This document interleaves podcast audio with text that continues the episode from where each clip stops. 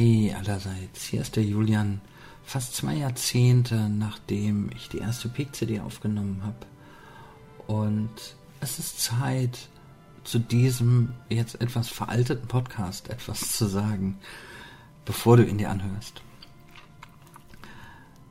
Seitdem ich mit dem Podcast angefangen habe, ist sehr viel passiert. Ich habe nicht nur die NLP-Ausbildung gemacht, es sind immer mehr Seminare zusammengekommen und viele Seminare auch mit anderen Trainern. Ich bin großer Fan davon, mit verschiedenen Trainern zusammenzuarbeiten, verschiedene Stärken zusammenzuführen. Daraus ist dann irgendwann unsere Mitgliedschaft entstanden, wo die Teilnehmer für einen monatlichen Pauschalbetrag einfach an allen Seminaren teilnehmen können. Derzeit bin ich irgendwann von Richard Bendler persönlich zum Mastertrainer ernannt worden und zwei Teilnehmer, die ich ursprünglich mal ausgebildet habe im Practitioner bzw. Master, sind inzwischen auch Mastertrainer geworden. Und ja, dann, dann habe ich das immer weiter ausgebaut und Ende 2018 habe ich sogar ein eigenes Seminarhaus gekauft. Und genau hier sitze ich jetzt und äh, nehme dieses Audio auf. Wir haben hier zwei Angestellte oder zwei das hört sich so falsch an, Angestellte, zwei andere Trainer, den Chris und den Malte. Leider momentan sehr männlich dominiert. Ich hoffe, das gleicht sich auch wieder aus. Das ist ein Auf und Ab. Und unter anderem, und deswegen nehme ich dieses Audio auf, ähm, produzieren wir mit Malte zusammen momentan den Podcast NLP für Fortgeschrittene. Natürlich kannst du dir gerne anhören, was ich in der alten Zeit hier alles zusammengelabert habe. Und da stehe ich auch noch dahinter. Also es ist nichts, was ich, wo ich sage, Mann, damals war ich. Nein, nee, im Gegenteil. Also ich habe natürlich noch viel dazugelernt und viele Sachen würde ich heute anders machen. Und trotzdem stehe ich auch zu meiner Vergangenheit. Du kannst es dir gerne anhören, wenn du ein bisschen schmunzeln willst. Und wenn du Lust hast, ähm, einfach zu gucken, was 20 Jahre später passiert ist möchte ich dir von ganzem Herzen den Podcast NLP für Fortgeschrittene mit Malte empfehlen. Und vielleicht tauche ich hier und da auch mal auf in dem Podcast. Ansonsten, ja, der Grund für diese Nachricht war, dass der alte Podcast, die alten P-Coaching-CDs, heute noch immer am Tag zwischen 6 und 11 Hörer haben. Das ist jetzt nicht wirklich viel, aber hochgerechnet sind es doch schon ein paar. Und ich glaube, da sollte ich kurz einordnen, von wo und von wann der Podcast ist. Die Nachricht wird bei jeder Ausgabe jetzt auch nochmal vorne dran stehen, damit du sie hörst. Deswegen halte ich mich sehr kurz. Wenn du weiter hörst, wünsche ich dir total viel Spaß. Wenn du den anderen Podcast hören willst, wünsche ich dir auch ganz viel Spaß. Und wenn wir uns sonst wie kennen oder kennenlernen, freue ich mich drauf. Bis dann. Tschüss, hier war der Julian.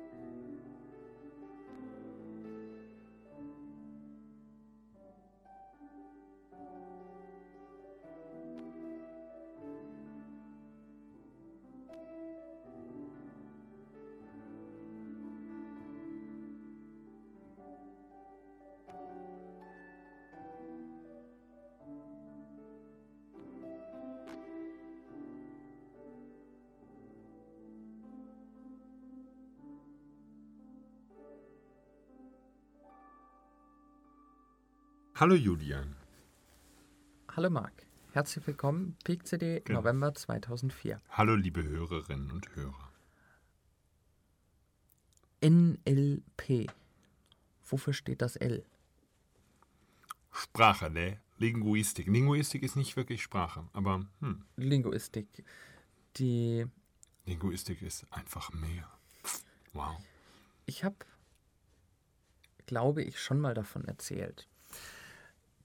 Der Chris hat mal erzählt, wie er in der Zeitung einen sehr schönen Artikel im äh, Feuilleton gelesen hat.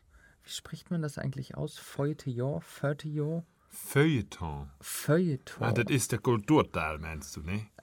ja. Ist klar, da wo die Kulturtheater und so Zeug, ne? Ja, ja, und wo so die Kommentare und Kolumnen und so weiter Ja. lesen. Also, der Chris hat mal in einer Kolumne, Da hinten, äh, ja, da hinten, hinterm Sportteil.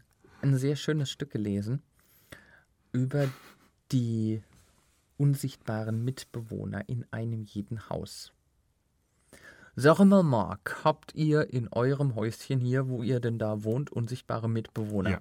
Elementarwesen heißen die bei uns. Okay. Es Nee. handelt sich um Zwerge und Elfen. Okay, in den meisten Häusern haben diese Wesen so Namen wie jemand Ah, oder einer. Mann. Mann, genau. Mann ist auch. Also der mit dem einen N. ja, Der kleine. der übrigens sehr unzuverlässige Mitbewohner. Jemand muss mal den Müll rausbringen. Und naja, also die Erfahrung ist, jemand macht das nicht. Also die, die, es ist schon, es ist schon lustig. Also solche Dinge sind ja immer wieder leicht wahrzunehmen. Geht's dir auch so, dass du immer wieder so Kommentare hörst, wie man müsste mal oder das sollte mal gemacht werden und erfahrungsgemäß dann normalerweise nichts passiert? Naja, natürlich. Das sind so innere Lacher, die dann bei mir passieren und dass ich auf einmal merke, ups, das scheint also so, so, also wie als scheint dieses ein vorprogrammiertes Problem innerhalb des menschlichen Verhaltens oder Umgangs mit Sprache. Die, die Sprache ist ja insofern interessant. Richard hat mal Sprache bezeichnet als die erste Hypnose, in der wir uns bewegen. Hat was, oder? Hm. Es gibt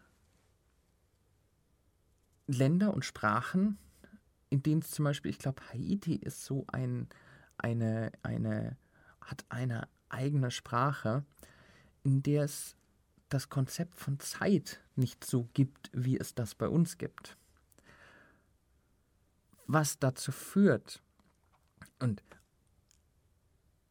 es gibt zum Beispiel oft, wenn man in Urlaub fährt, die, die Kommentierung, oder ich habe das schon oft gehört, wenn du da und da hinfährst und jemand sagt dir, ja, ja, er kümmert sich morgen drum, morgen ist so eine Unspezifischheit in diesem Land, morgen heißt so viel wie irgendwann, wenn es mal passt. Das ist in Italien so, absolut. Das ist in Italien so, naja. Wir kommen morgen, ne? Ihren Abfluss reparieren wir morgen. Da musste mal meine Mutter fragen, was das bedeutet. Also alles zwischen einem Tag und zwei Wochen. Naja, das ist doch klar. Wenn du am nächsten Tag anrufst und fragst, wo bleiben sie, er hat doch gesagt, äh, sagt er, ich habe doch gesagt, ich komme morgen vorbei. Genau. Und wenn du nächste Woche Montag anrufst, sagt er, ja, morgen kommen wir.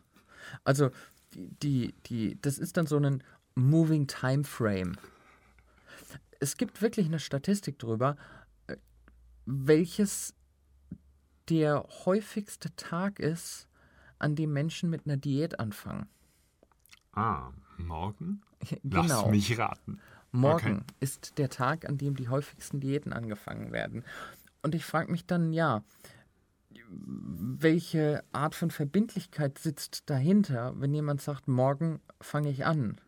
Also automatisch, wenn der in seinem Gehirn festschreibt, morgen, morgen bewegt sich, morgen wird nie heute sein. Der Moment, in dem morgen heute ist, dann ist morgen nicht mehr morgen, dann ist morgen zum heute geworden und morgen hat sich bewegt. Und äh, dementsprechend ist also der, der alte Satz, hier und da grabe ich ihn immer wieder mal raus von Goethe, der Geiste kennt kein Vorwärts, kein Zurück, im Hier und Jetzt allein, da liegt sein Glück.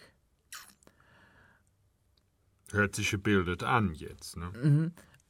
Das bedeutet, mit der Formulierung morgen bewege ich ein Ereignis aus meinem Leben heraus.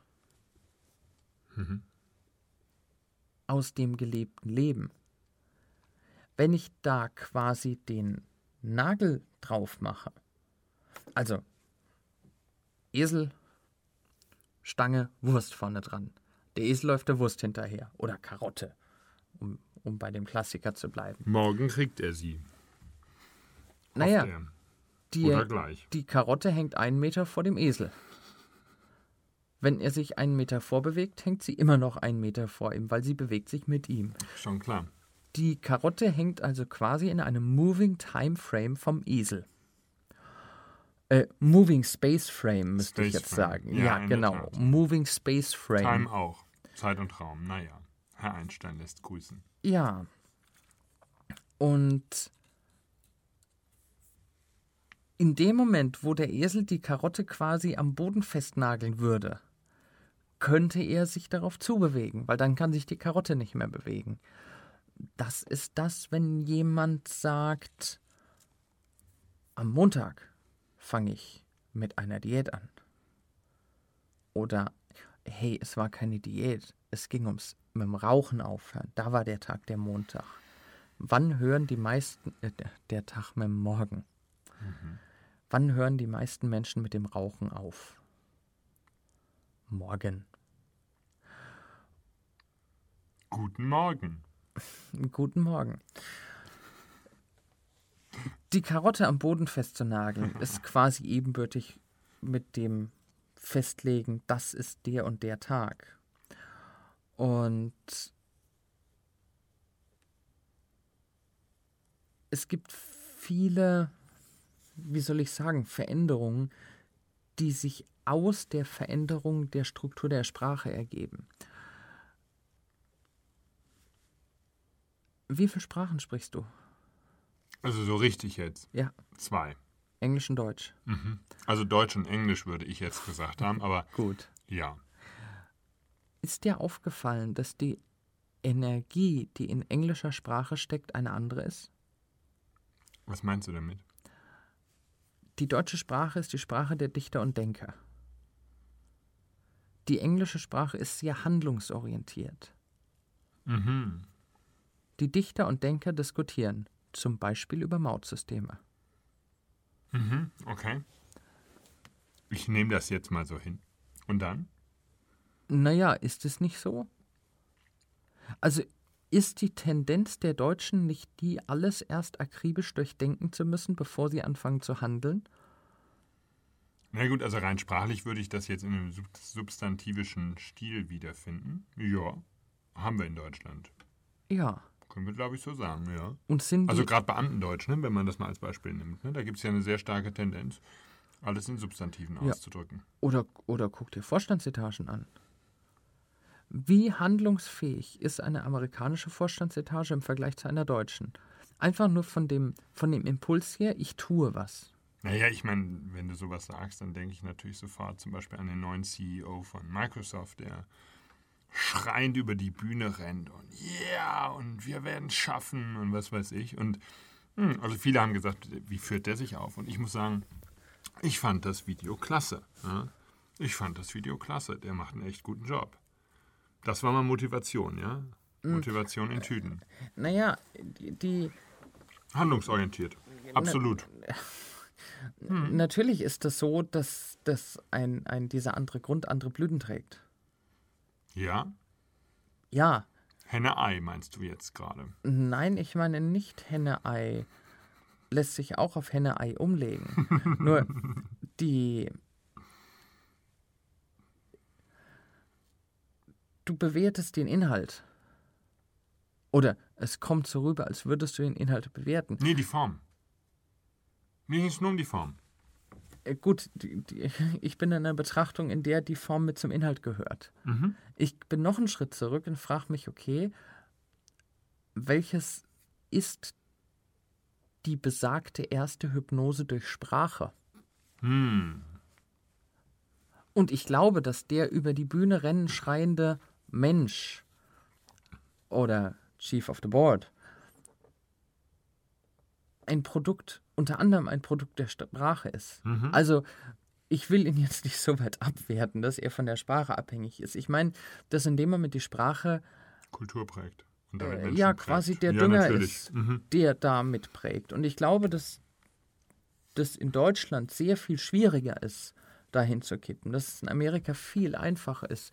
Äh, auch in den Kirchen zum Beispiel, die Art und Weise, wie, wie, wie, wie in Kirchen gefeiert wird. Und ich meine, wer kennt nicht Whoopi Goldberg in, äh, wie heißt der Film? Ah, Sisters Act, oder? Sisters Act, genau. Ah, Schamils.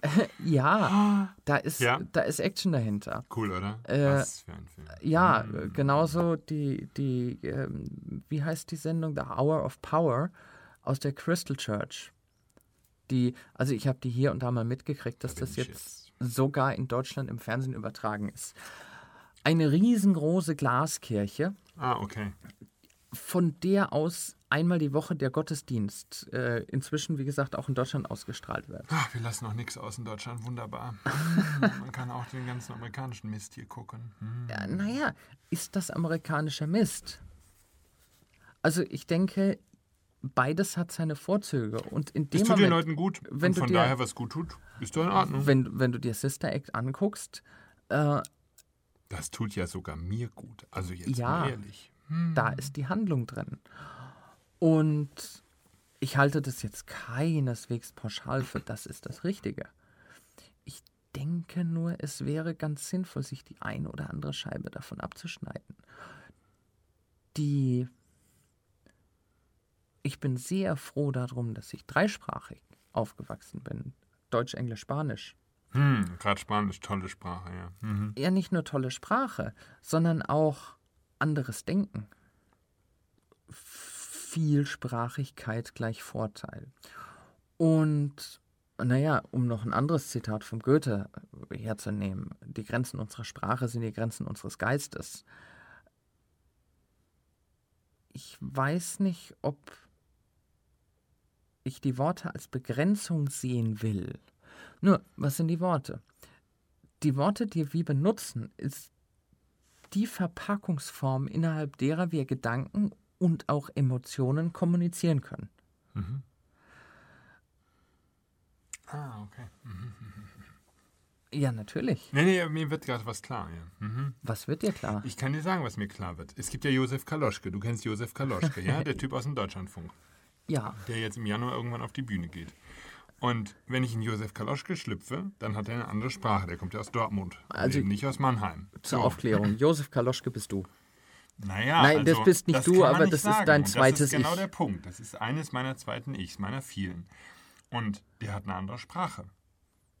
Mhm. Der hat nicht nur einen anderen Dialekt, der hat eine andere Sprache. Der beschreibt Dinge anders, als ich die beschreiben würde. Aha, Und der geht auch mit Englisch anders um, als ich mit Englisch umgehe. aha, Und das ist das Smarte, was diese Rolle ausmacht. Weil damit ist eine neue Denke verbunden. aha. Und wenn ich in diese Rolle schlüpfe, dann ist die Denke auch Tatsache anders. Äh, Ja, keine Frage. Ja? Und das äh, wird mir gerade bewusst, also das ist spannend. In der Stelle, wenn du dann Spanisch sprichst, bist du halt plötzlich der spanische Torero. Können wir dann nachher mal ausprobieren, off, off the records irgendwie. Ich erzähle euch das dann beim nächsten Mal, wie es aussah. spricht Josef Kaloschka auch Englisch? Nicht wirklich, ne. Also das ist, ähm, Ist das gerade eben Josef Kaloschka? nee, Josef ist mehr Dortmund. Warte mal, Dortmund, also ich habe da mal nachgedacht. Schalt mal um. Äh, das ist, ähm, also das Englische an sich jetzt, so dieses Klassische, das ist für Herrn Kaloschke, ich sag jetzt mal schwierig, ne? weil das ist einfach so, äh, Knights of Honors hat er neu getestet, das ist ein Computerspiel. Ne? Das ist für ihn schwierig. Da tut er sich richtig, also, ah, wie soll ich das erklären? Er ist auch so fremd. Ne? Er hat das nicht in der Schule gehabt oder so. War halt Volksschule, wie das damals war. Ne? Ja, ist eine andere Welt. Josefs halt. Es ist heiß. Dein Gesichtsausdruck hat, dich auch total, hat sich Ja. auch total verändert. Komplett, ja. Die, Mit Josef über Sex reden zum Beispiel. Ist total spannend. Machen wir irgendwann mal, aber nicht heute. Ja, wir waren ja ganz woanders. Wir waren bei Spanisch und Toreros. Ha, ihr müsstet Julians Gesicht sehen. Ich weiß, wo die Trigger sitzen. Aber wir reden da jetzt nicht drüber, Julian. Oh, bitte, bitte, bitte. Ja, Julian.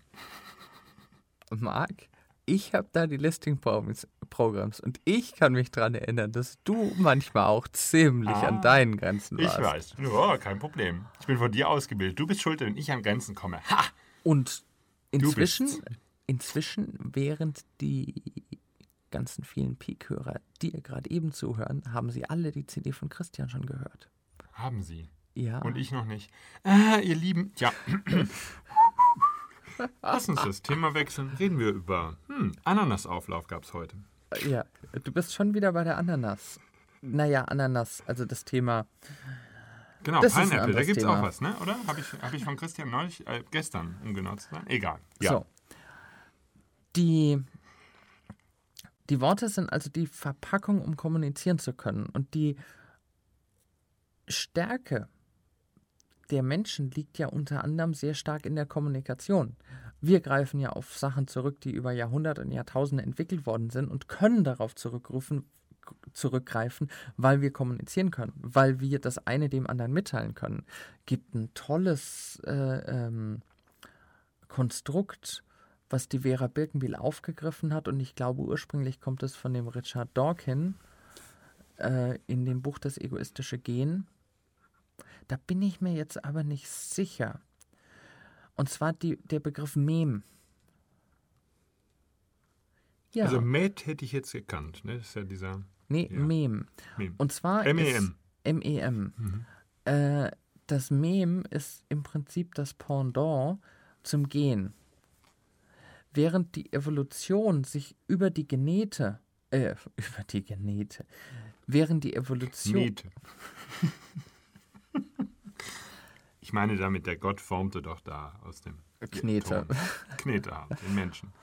Während sich die Evolution über die Gene äh, senkrecht verbreitet, also von, von äh, oben nach unten oder von unten nach oben, je nachdem, wie man den Stammbaum hinlegt, mhm sind die Meme die geistige Verbreitung eines Gedankens.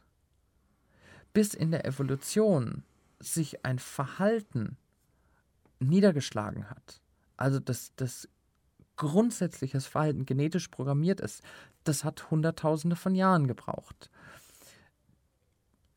In Form von Memen, also in Form von ich gucke mir was ab, geht das sehr schnell. Und die Entwicklung, die, die heutige Entwicklungsgeschwindigkeit hat ein Tempo angenommen, in dem die Evolution nicht hinterherkommt. Du willst mir jetzt gleich mit einem Satz sagen, deshalb brauchen wir die Gentechnik, oder? Nein, nein, so. nein, nein, nein. Oh, haben wir Glück gehabt. Hm. Deswegen ist es so interessant, die Meme zu betrachten. Schau, wie lange wird es brauchen, bis wir in unseren evolutionären Grundstrukturen das Programm Schau nach rechts und links, bevor du über die Straße gehst, einprogrammiert haben. In den Genen? In den Genen. Ach, geht das überhaupt? Mhm. Naja, es wird schon gehen, wenn alle Leute, die das nicht tun, überfahren werden und nicht überleben.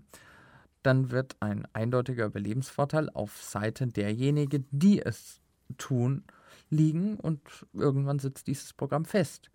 Glücklicherweise, also, ja glücklicherweise mhm. können wir die eigene Erfahrung oder die, die eigene Entscheidung, die wir letztendlich, also die Erfahrung haben wir ja auch wieder über Worte kommuniziert bekommen und können diese Worte bei uns wieder aufschlüsseln, zu sagen, was bedeuten die eigentlich? Die bedeuten, aha, es ist sinnvoll, nach rechts und links zu gucken. Irgendjemand ganz am Anfang hat es mal ausprobiert und festgestellt, mh, hm, keine gute Idee zu gucken, äh, nicht zu gucken, und ich frage mich gerade, was installiert der Mann da? Was macht der jetzt, ja? Liebe Peak City-Hörer, wenn ihr über die Straße geht, schaut nach links und rechts, ja? Nur mal so als Tipp zwischendurch. Und wenn ihr loslauft, auch geradeaus.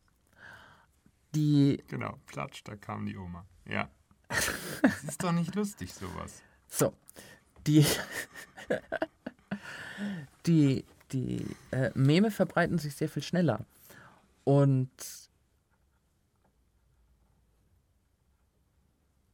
als solches ist natürlich die, natürlich die Sprache als, als Verbreiter oder als Träger. Jetzt sind wir schon fast wieder bei sowas wie, wie, wie, ähm, soll ich jetzt sagen, Bienchen und Blümchen? Die Worte sind die Bienchen, die den Inhalt von Mensch zu Mensch, Schrägstrich Blume zu Blume tragen. also, mhm. die, die Worte tragen den Inhalt, den es zu kommunizieren gilt. Und der Prozess lautet andersrum. Wer, wenn ich dir was sage, wer von uns beiden ist dafür verantwortlich, was bei dir ankommt? Ich. Vier-Ohren-Modell zum Beispiel.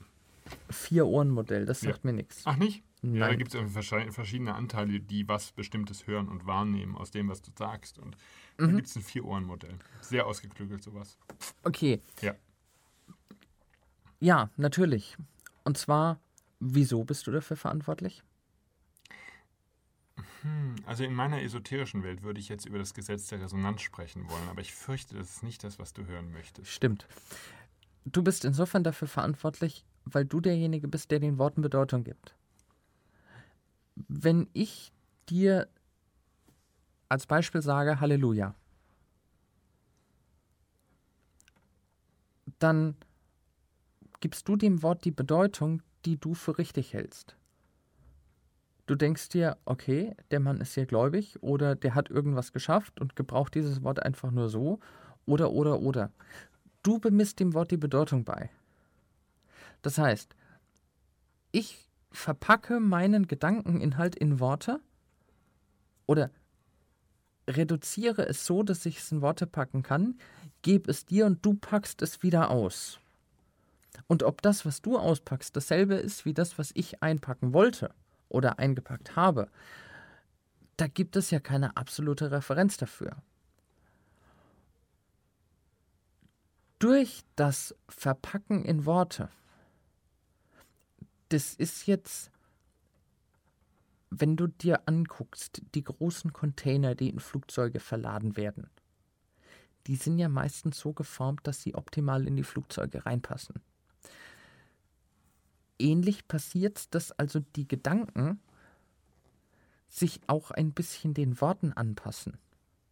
Sprich, wenn ich wie in der amerikanischen Sprache eine Übergewichtung auf handlungsbetonten Worten habe, auf Worten, die Action mit sich ziehen, dann wirken auch die Worte an allen Ecken und Enden. Also dann, dann sind auch die Emotionen an allen Ecken und Enden viel handlungsorientierter. Und daher kommt diese ganze äh, ähm, Do-it-yourself-Bewegung ja auch so stark aus den USA. Wenn dagegen in Deutschland die Sprache einen riesengroßen Fundus an Worten aufweist, mit denen sehr schön nachgedacht werden kann. Ah ja, wofür ist Deutschland berühmt? Technik aus Deutschland war über Jahrzehnte ein, ein, eines von den Qualitätsmerkmalen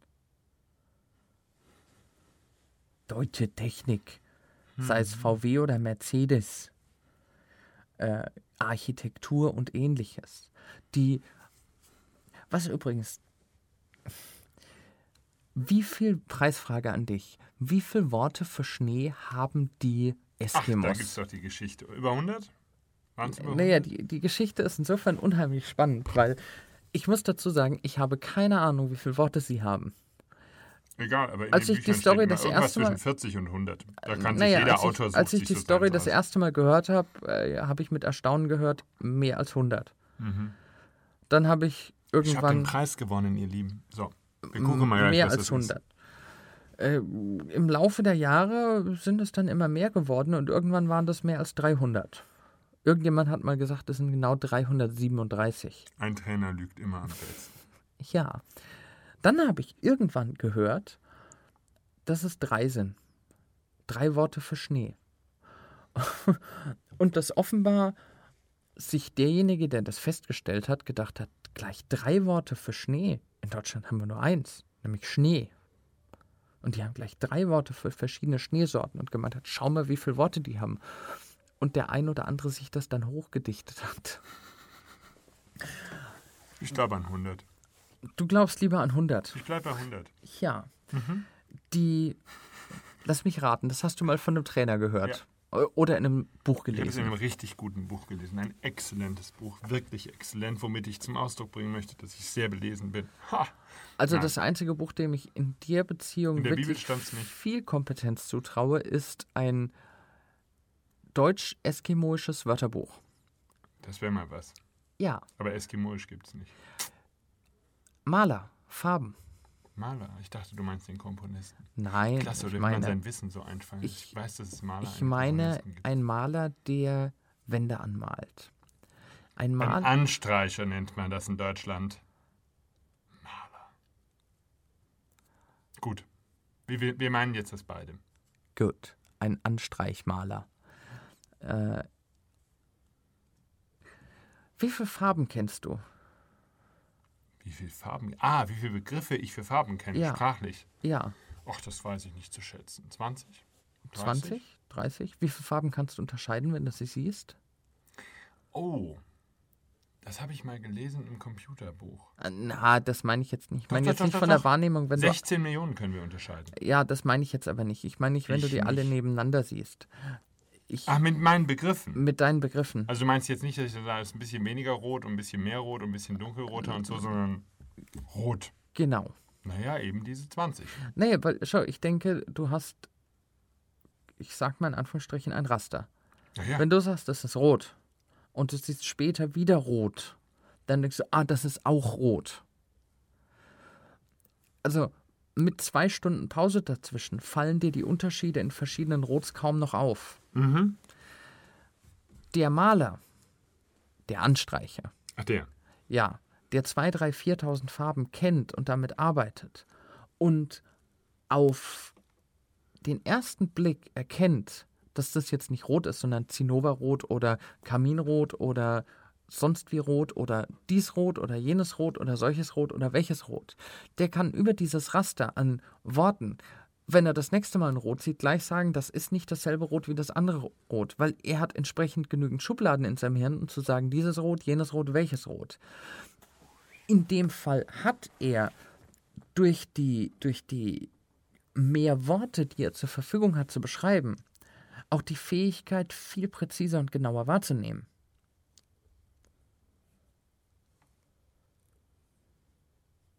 Du willst mir damit sagen, nur weil ich es nicht beschreiben kann, sehe ich den Unterschied nicht. Ja, Also wenn du mir 400 Rotfarben nebeneinander legst, dann sehe ich doch den Unterschied. wenn ich die 400 nebeneinander lege, siehst du ihn, keine Frage. Du meinst die zwei Stunden wenn ich, dir dazwischen. jetzt, wenn ich dir jetzt fünf Rotfarben hier hinlege und dir sage, guck dir diese fünf verschiedenen Rots an Und wir kennen sie nachher wieder. und die dann Das wegpacke meinst du. Ja. und ich zwei Stunden später frage, beschreibe die Unterschiede. Oder dir eine sechste Farbe hinhalte und ich frage, war die bei den anderen fünf dabei? Ja, nee, das finde ich nicht fair, solche Tests. Das ist schon richtig. Die, naja, du hast einfach nicht die Möglichkeit, das in deinem Kopf wirklich festzuhalten. Du kannst nur diese, durch diese, wenn du sie nebeneinander hältst, siehst du die Unterschiede. Keine Frage, die sieht dann Das so ist doch schon jeder. mal toll. Natürlich ist das toll. Gut, die Frage ist, hilft es dir weiter? Ja, Ja. ja. Ja, in meiner Welt schon. In deiner Welt. Ja, Marc, kleiner Marc. Du bist heute, In meiner Welt du schon. bist heute in einer anderen Wahrnehmung. Du auch. Schon gut. Das ist schon so. Klar hilft mir das weiter, dadurch kann ich Bilder sehen. Ich sage mir, der Himmel war rot und ich sehe nur einen Rotton, das ist schon schlecht. Aber ich weiß, was du meinst. Du meinst erinnern, du meinst rekonstruieren, du meinst erkennen können. Ja, Ja. ich bin bei dir. Ja. Und diese ganze Prägung durch Sprache prägt natürlich auch den jemand, der den Müll rausbringt. Wer ist jemand? Ich finde es unheimlich spannend zu sagen, jemand muss den Müll rausbringen. Noch spannender, jemand muss mal den Müll rausbringen. Weil, schau, in der, in der einfachen Aufschlüsselung, was passiert? Es gibt im, im NLP ja diese zwei wie soll ich sagen, Möglichkeiten zu beobachten, nämlich assoziiert und dissoziiert. Wer von euch das mal schnell testen will, ganz, ganz einfach. Denk, erinnere dich dran, wie du einmal Achterbahn gefahren bist.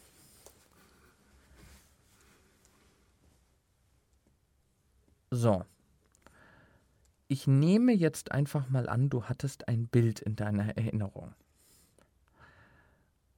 Falls du dich in dem Bild gesehen hast, wenn du also quasi von der Seite auf dich drauf geguckt hast und dich in dem Wagen gesehen hast, das nennt sich dissoziiert. Assoziiert bedeutet, du hast wieder in deiner Haut drinnen gesteckt. Dann hast du aus dem Wagen geguckt, aus deinen eigenen Augen im Wagen sitzend nach vorne geguckt. So. Spiel mal damit rum, wenn du dissoziiert, also neben dir deiner eigenen Präsenz damals gestanden hast, dich beobachtet hast, assoziiere dich jetzt. Geh rein in dich. Wenn du assoziiert warst, also aus deinen eigenen Augen geschaut hast, dann tritt mal daneben und lass jetzt nochmal die Achterbahn ein paar Meter fahren. Achte darauf, wie sich die Gefühle verändern. Das ist schon ein ganzes Stückchen heftiger assoziiert, richtig? Die, die meisten Menschen machen das, um mal so einen kleinen äh, äh, Seitenloop zu nehmen zu den ganzen Geschichten mit den guten Gefühlen. Die meisten Menschen machen das ja sehr, sehr erfolgreich, dass sie sich bei guten Gefühlen dissoziieren und bei schlechten Gefühlen assoziieren. Also, bei guten Gefühlen setzen, setzen die sich quasi nebendran in den Fernsehsessel, beobachten sich selber auf einer Leinwand und sagen, oh, jetzt müsste ich mich ja eigentlich richtig gut fühlen. Punkt. Wenn sie dafür was haben, wo sie sich schlecht fühlen können, also der Chef hat heute irgendeine Bemerkung losgelassen, die nicht so wirklich schmeckt, oh, dann sind die assoziiert ohne Ende. Der mag mich nicht, der kann mich nicht leiden, der ist ein Arschloch oder der denkt über meine Entlassung nach, was auch immer in der Art ich finde es ja schon etwas kontraproduktiv, sich bei positiven Sachen zu dissoziieren. Das, da beraubt sich der Mensch ja seiner eigenen guten Gefühle.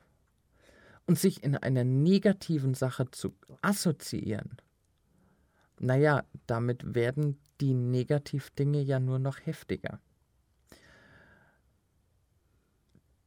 Die ich bin ein Fan davon, mich immer dann vollkommen zu assoziieren, wenn ich mich richtig gut fühle und mich vollkommen davon zu dissoziieren, wenn ich mich schlecht fühle. Was das Assoziieren mit guten Gefühlen angeht, ja, Marc, auch beim Sex. Was? äh, der, der, wer war das, der damals diesen berühmten Report geschrieben hat? ich weiß es nicht mehr, eines der ersten Bücher über Sex aus Amerika, der, ja, heißt ja nicht der Hyde Report? Genau, Share Hyde war das doch. Da stand eine Technik drin für Männer, die zu schnell zum Orgasmus kommen. Schweben sie gedanklich aus ihrem Körper raus, stellen sie sich in die Ecke und denken sie an ein oder spielen sie gedanklich ein Fußballspiel nach. Mhm. Also das mag ja vielleicht helfen, Zeit in die Länge zu strecken. Nur ist es nicht unbedingt meine Idealvorstellung davon, eine gute Zeit zu genießen, indem ich mich so weit dissoziiere. Nee, nee, da bin ich der Meinung, wenn du die Situation hast, also eine Situation in dir, oder wenn ich eine Situation habe, in der ich mich richtig gut fühle, dann will ich da auch ganz drinstecken in mir. Und das ah, ich mag. Ach, Julian. Dann will ich, dann will ich das Ganze vollkommen assoziiert wahrnehmen. Und Das ist das Mann-Thema. Hm? Das ist das Mann-Thema? Das ist das Mann-Thema. Die auf der anderen Seite oder gleichzeitig geht mit diesem Assoziieren, Dissoziieren die Fähigkeit zu entscheiden Hand in Hand. Um eine Entscheidung zu treffen, musst du assoziiert sein.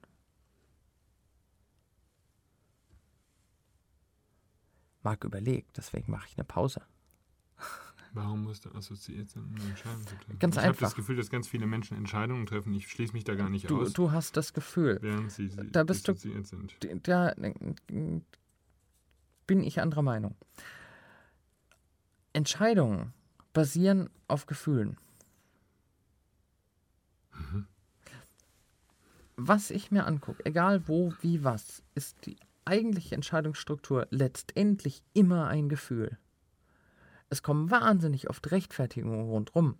Oft sind die Gefühle so schnell, also die, die, die, dass die, die eigentliche Kaufentscheidung, dass also die entscheiden, ach, jetzt sage ich Kaufentscheidung, weil ich gerade gedanklich in einem Verkaufstraining war, Entschuldigung, dass die eigentliche Entscheidung, dass die Menschen gar nicht mehr mitkriegen, dass das mit einem Gefühl zusammenhängt. Äh, geh mal, ich meine, wir kennen ja alle inzwischen so ein bisschen die, die, die Gründe, warum du irgendwas kaufst. Es muss genug Knöpfe haben und professionell aussehen, richtig? Zum Beispiel. Ja, das ist für dich eine Sache. Was passiert, wenn du siehst, da sind genug Knöpfe dran? Das ist wirklich professionelles Gerät. Ja, ja, ich kaufe übers Gefühl, das ist schon klar. Ach, du kaufst übers Gefühl. Und was für ein Auto kaufst du? Alles gut. Natürlich das, was am billigsten ist. ähm, Im Ernst, was für ein Auto kaufst du? ja, auch das, was sich am besten anfühlt, das ist schon in Ordnung. Ich, ich hadere nicht mit der Kaufentscheidung. Ich hadere mit dem Thema, dass du gesagt hast, jede Entscheidung ist eine emotionale Entscheidung. Damit hadere ich, weil ich so denke, hm, kann ich wirklich dissoziiert keine Entscheidung treffen? Und das lässt sich so für mich mal eben nicht verifizieren oder falsifizieren, sondern einfach, dass ich sage, hm, Gut, ich habe auch dem, der, dem lieben Frieden zuliebe zu sagen, dass ein Großteil der Entscheidung gefühlsbasiert ist. gut, d'accord, wir können direkt weitermachen. Gut. Die. Ich habe, das ist jetzt bestimmt gut ein halbes Jahr her, am Telefon einen Mitarbeiter einer Firma gehabt, von dem ich was gebraucht habe. Und ich arbeite schon länger mit dem zusammen. Also ich habe den schon so ein bisschen gekannt. Und er hat gemeint, also ich frage, bis wann ist es fertig? Und er sagt, das müsste bis Ende der Woche fertig sein. Ich frage, ich will nicht wissen, bis wann es fertig sein müsste. Ich will wissen, bis wann es fertig ist. Der sagt, ja, das kann ich dir nicht sagen, wann, aber äh, wenn ich es diese Woche nicht fertig kriege, mache ich es nächste Woche. Und ich sag, naja, also sag mir doch einfach das Datum, wann es definitiv fertig ist. Das, ja, das müsste diese Woche sein. Es könnte vielleicht auch nächste Woche werden. So, also kannst du mir sagen, dass es definitiv bis Ende nächster Woche fertig ist? Nee, nee, das kann ich nicht. Ich werde mich dran setzen, sobald ich kann. Gott, anstrengend. Und bis wann ist es fertig? Ja, wahrscheinlich bis Ende der Woche. Ja, und wenn nicht? Ja, nächste Woche. Sicher? Höchstwahrscheinlich. Ja, kannst du es mir zusagen? Ja, mit ziemlicher Sicherheit. Die. Ich, ich habe ich hab lang, lang, lang mit dem am Telefon dieses Thema ausdiskutiert, weil ich arbeite auch immer noch mit ihm zusammen und das war mir doch Ach recht, ja. ja, ja, und das war mir doch recht wichtig, ihn da auf den richtigen Dreh zu kriegen. Und? Die die ganze Geschichte mit den Worten ist ja keine Einbahnstraße. Ein es müsste Ende der Woche fertig sein bedeutet, dieser Mensch assoziiert sich nicht in dem Prozess.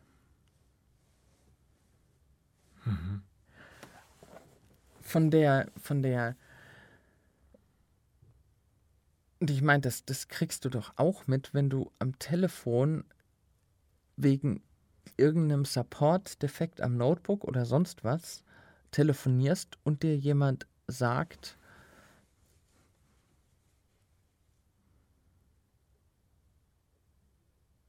wenn, wenn jemand dir verbindlich assoziiert sagt, ich kümmere mich drum, dann hast du das Gefühl, er tut's. Und wenn jemand dann Du bist dann ganz enttäuscht, wenn er es nicht tut. Aber gut. Hm. Und auf der anderen Seite, wenn er anfängt, ähm, ja, ja, wir machen das.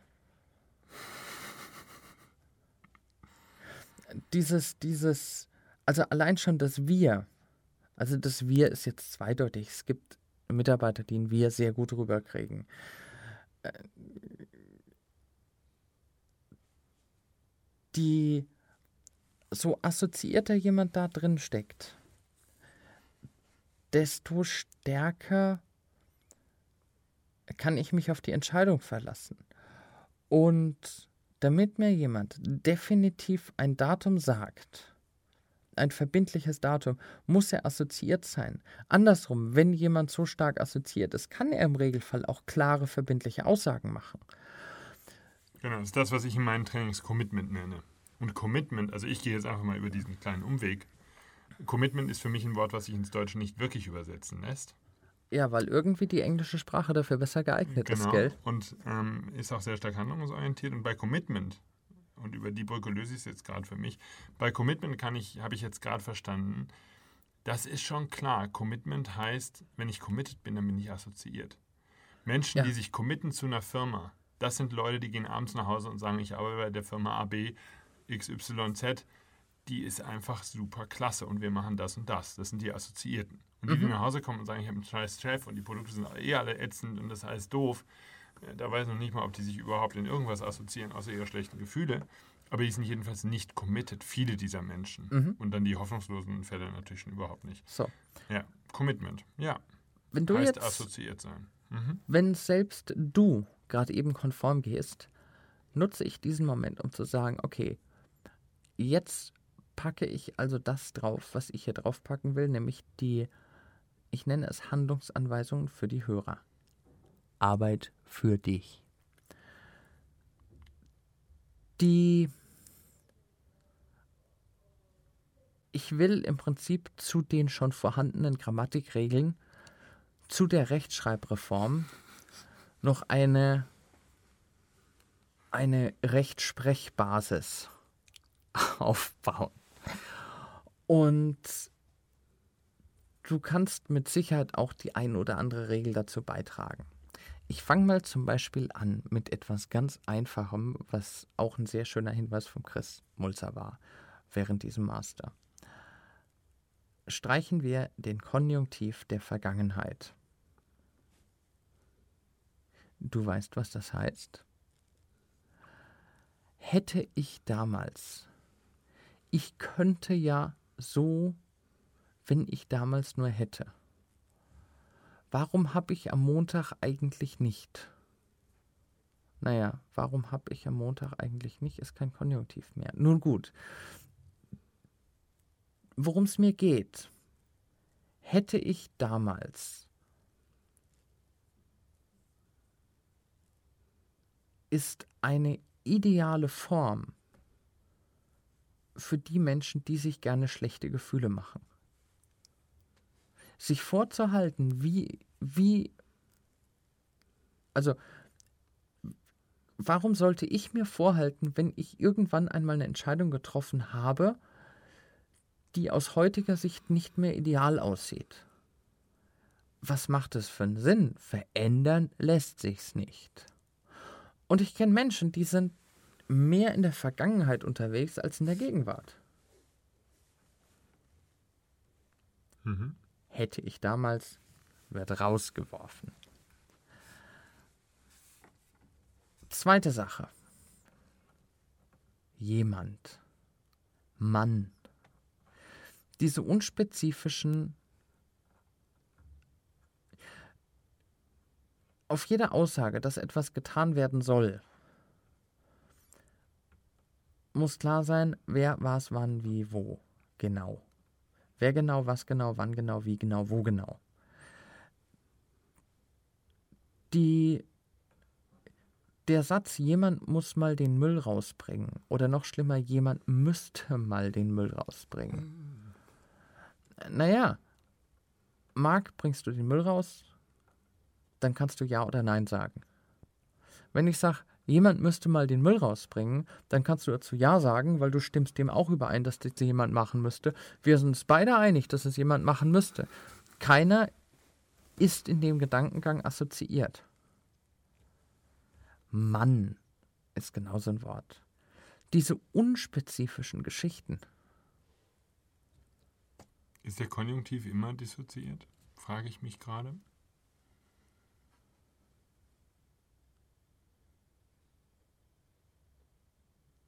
Marc denkt. Hm. Hört sich so an, oder? Der Konjunktiv ist für mich. Auch, in, auch im Präsens ist er dissoziiert. Mhm. Genauso wie das Wort Mann. Mhm. Mann ist dissoziiert. Ja, klar. Für mich ist in der Wahrnehmung, wenn, wenn ich neue Seminarteilnehmer habe oder wenn ich Seminarteilnehmer in eine sprachliche Referenz bringen will, ist für mich diese Sprachform sehr wichtig, um festzustellen, ist jemand dissoziiert oder assoziiert. Mhm. Genauso, wenn mir am Telefon jemand sagt, also wenn, wenn, wenn ich eine Support-Hotline am Telefon habe, da merke ich sehr deutlich dran, ist da jemand dissoziiert oder assoziiert. Und als solches, als Werkzeug, als Analysewerkzeug sehr, sehr wichtig für mich. Mhm. Rein ins Ich und Jetzt und weg vom Konjunktiv. Spannende Geschichte, was da abgeht. Mhm. Dritte Regel. Und jetzt will ich einen kleinen Bogen nochmal machen, so quasi einen Sonderbonus. Sonderbonus hört sich blöd an. So quasi einen kleinen Bonustrack. Oder Bonus-Loop. Piep. Hier beginnt er. Ein ganz, ganz, ganz tolles Buch ist von Martin Seligmann, Pessimisten küsst man nicht. Mhm. Martin Seligmann hat Quantifier untersucht. Also die, also nicht nur, sondern Martin Seligmann hat im Prinzip angefangen, in der Sprachstruktur von Optimisten und Pessimisten einfach mal genauer aufzupassen. Im Metamodell von NLP gilt ja so ein, ein Begriff wie alle als ein Begriff, den zu hinterfragen es sich lohnt. Alle, immer, jeder. Du hast gerade gesagt, immer jeder Konjunktiv. Mhm. Ob das so ist, habe ich in Frage ja, ja, gestellt. du hast ja, in ja. Frage gestellt. Das Mhm. ist natürlich eine Metamodellfrage. Ist Mhm. es wirklich immer so? Wenn jemand, jemand, wenn also jemand, den ich beobachte, versehentlich mit dem Fuß in eine, Püt, in eine versehentlich mit dem Fuß in eine Pfütze steigt und sich danach ärgert und meint, immer muss mir so eine Scheiße passieren. Mit dem Metamodell löse ich das auf, indem ich frage, wirklich immer? Wirklich immer dir? Damit er realisiert, dass es nicht immer und er ist, dem diese Scheiße passiert. Auf der anderen Seite ist jemand, der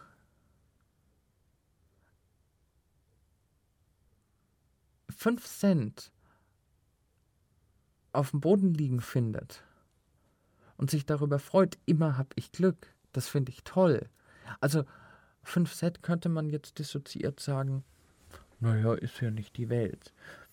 Dass derjenige immer habe ich Glück draus macht, finde ich ja doch eigentlich eine recht, recht äh, positive Geschichte. Der Martin Seligmann hat untersucht, wo gehen die Menschen in diese Metamodellverletzungen rein? Machen sie sich damit das Leben besser oder schlechter? Jemand, der zu einem Negativereignis sagt, immer muss es mir passieren, hat in seinem Gehirn ein anderes Bild als jemand, der sagt, tja, jetzt ist es mir halt auch mal passiert.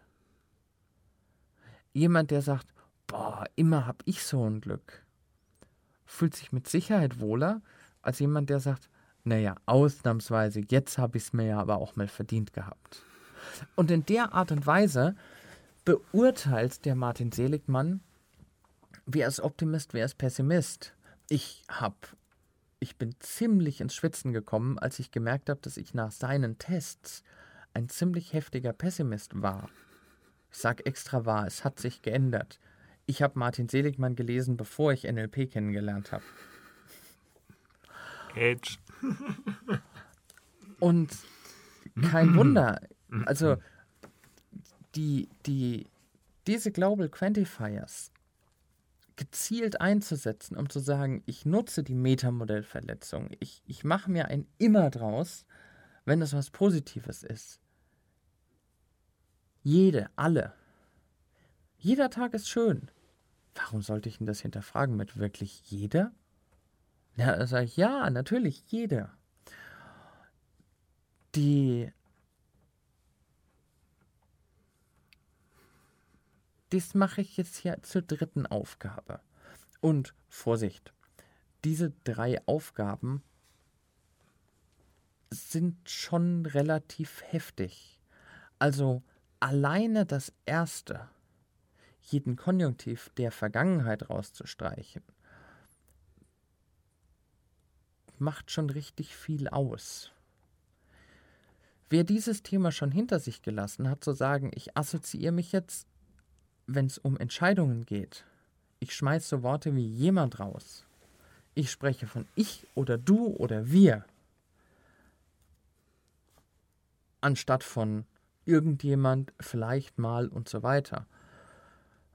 Da haben Menschen, die sich ihr Leben lang bisher gerne dissoziiert haben und vor Entscheidungen gedrückt haben und keine Verantwortung für sich selber übernommen haben, richtig viel zu tun.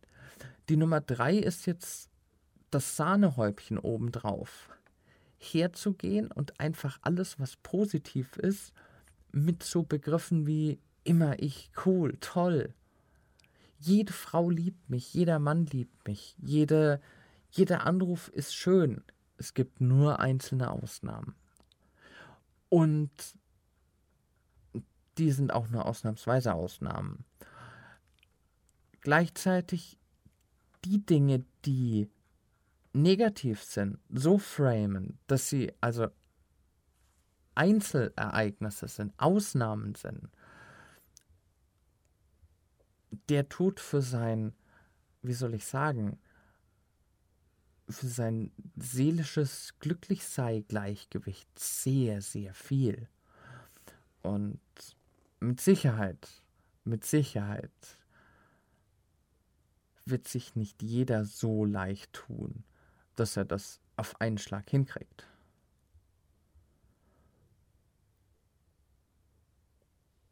Und